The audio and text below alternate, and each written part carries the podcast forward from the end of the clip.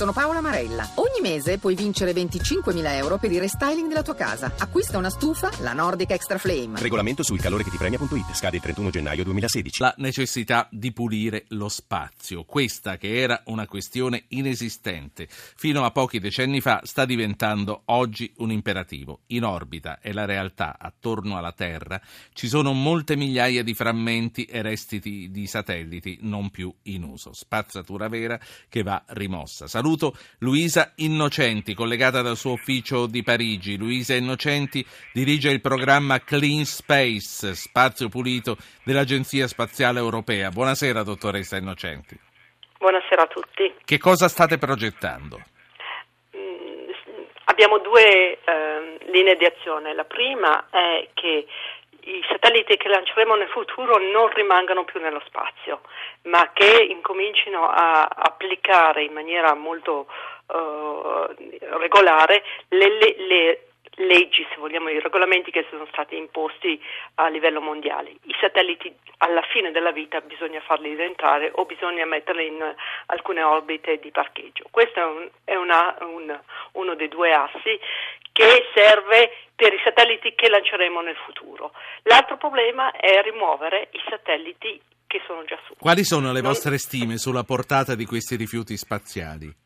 Nel senso di quanti ce ne sono, si parla di oggetti, eh, noi a livello mondiale si eh, seguono 17.000 oggetti più grossi di 10 centimetri, sapendo che un oggetto anche, anche, di un centimetro potrebbe far esplodere un satellite in, in, orbita perché ha una velocità tale che è come colpire qualcosa con una bomba. Quindi se vieni eh, colpito in orbita da un bullone sono guai. Eh, sono guai, sono guai sicuramente. E quindi eh, il problema è che lo spazio è infinito, ma in verità noi u- utilizziamo certe orbite perché sono molto più efficaci, o efficaci per osservare la Terra, tipicamente un'orbita che chiamiamo Sun Synchronous che ha circa 800 km, o efficaci per inviare i, satell- i segnali di della, della, televisione che guardiamo con le antenne e sono delle orbite a 37.000. Allora, queste orbite sono piene di detriti.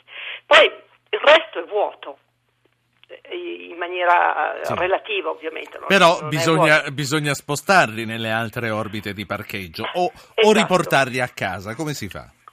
Allora, bisogna andare su, cominciando nello spazio, che è già un'impresa a volte, poi bisogna eh, osservare l'oggetto a cui dobbiamo avvicinarsi, catturarlo e poi o spingerlo o tirarlo per farlo rientrare nell'atmosfera dove dovrebbe bruciare.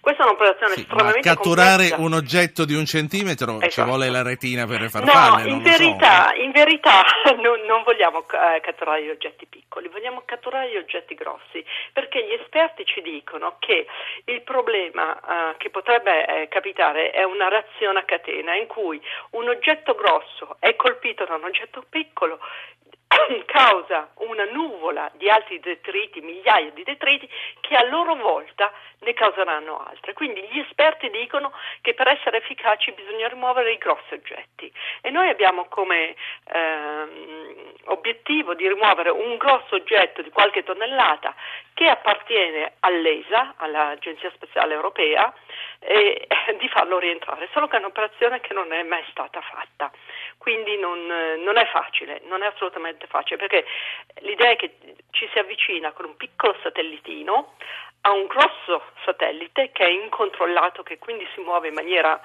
mm, sì. non, uh, non, prevedibile. Uh, non prevedibile e bisogna catturarlo. Allora, prima di tutto bisogna osservarlo, poi bisogna catturarlo e per catturarlo possiamo utilizzare o avvicinarci molto e catturarlo con un braccio e a questo punto attaccarci all'oggetto oppure stare più lontani e eh, catturarlo o con una rete o con un arpione e poi tirarlo. Però nel tirarlo mh, mm, penso che tutti abbiano provato a far volare gli aquiloni, io ero decisamente negata, a me cadevano sempre, cioè controllare qualcosa che ha appeso un filo non è evidente, quindi anche il ritorno di qualcosa co- connesso sì. da un filo le chiedo, le chiedo un'ultima cosa e la saluto. Fra tutti questi oggetti da recuperare che eh, formano messi insieme l'immondizia dello spazio, ci sono dei rifiuti pericolosi per noi che siamo sulla Terra?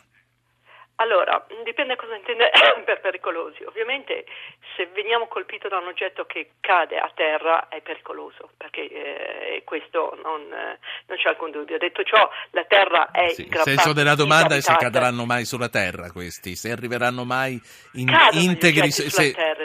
Ah. Dei pezzi di oggetti cadono sulla terra, però cadono la maggior parte delle volte negli oceani, perché la maggior parte della superficie del, della Terra è oceani o in zone disabitate. Oggetti, delle parti di oggetti sopravvivono.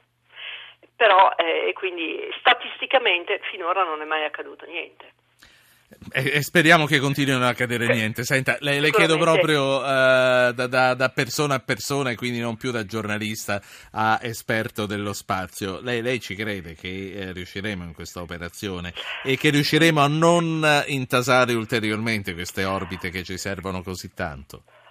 Non lo so. A volte mi chiedo, quando la gente me lo chiede, io dico è come il climate change io ci credo nel climate change, io credo che gli esperti abbiano fatto un'analisi corretta e che dobbiamo agire.